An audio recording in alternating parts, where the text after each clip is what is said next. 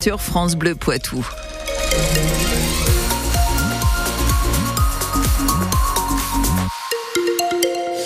Du vent, de la pluie, des inondations déjà du côté de Secondini. Le département des Deux-Sèvres est actuellement en vigilance orange, vigilance jaune pour le département de la, de la Vienne. On y revient tout à l'heure.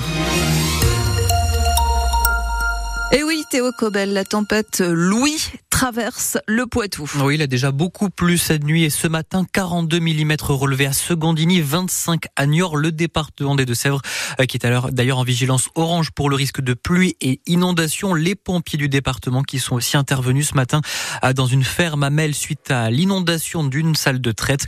Euh, des pluies qui vont être suivies par de fortes rafales de vent jusqu'à 100 km attendues dans le Poitou en tout début d'après-midi. À deux jours du salon de l'agriculture, les agriculteurs du Poitou ne sont pas convaincus par les nouvelles annonces du gouvernement. Hier, Gabriel Attal, le Premier ministre, a tenté de rassurer la profession. Il a notamment annoncé une nouvelle loi Egalim d'ici l'été. Euh, ça manque de concret, juge les représentants des syndicats agricoles chez nous, loin d'être satisfaits. Le vaccin contre la, la bronchiolite pour les seniors sera remboursé et disponible à partir de l'automne. C'est ce qu'a indiqué ce matin à Catherine Vautrin, la ministre du Travail, de la Santé et des Solidarités sur France Bleu.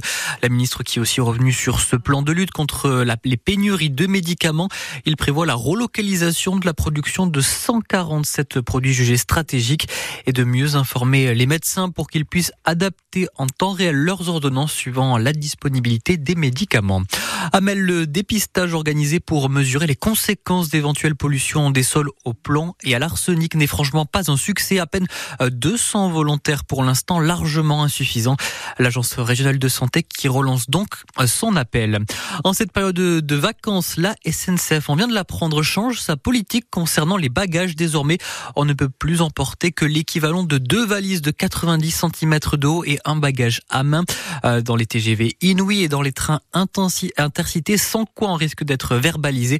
Euh, pour l'entreprise ferroviaire, il y avait trop d'abus, règle qui a été mise en place depuis le 15 février, même si le groupe n'a pas communiqué autour. Et puis, plus de 500 étudiants au Poids-de-Vin vont s'affronter ce soir lors d'un immense tournoi étudiant. Euh, c'est la méga nuit du volet ce jeudi. Rendez-vous incontournable, nouvelle euh, nouveauté cette année. Euh, les finalistes de ce tournoi se retrouveront samedi à Lawson Body pour rejouer le match juste avant celui de Liga entre Poitiers et Montpellier.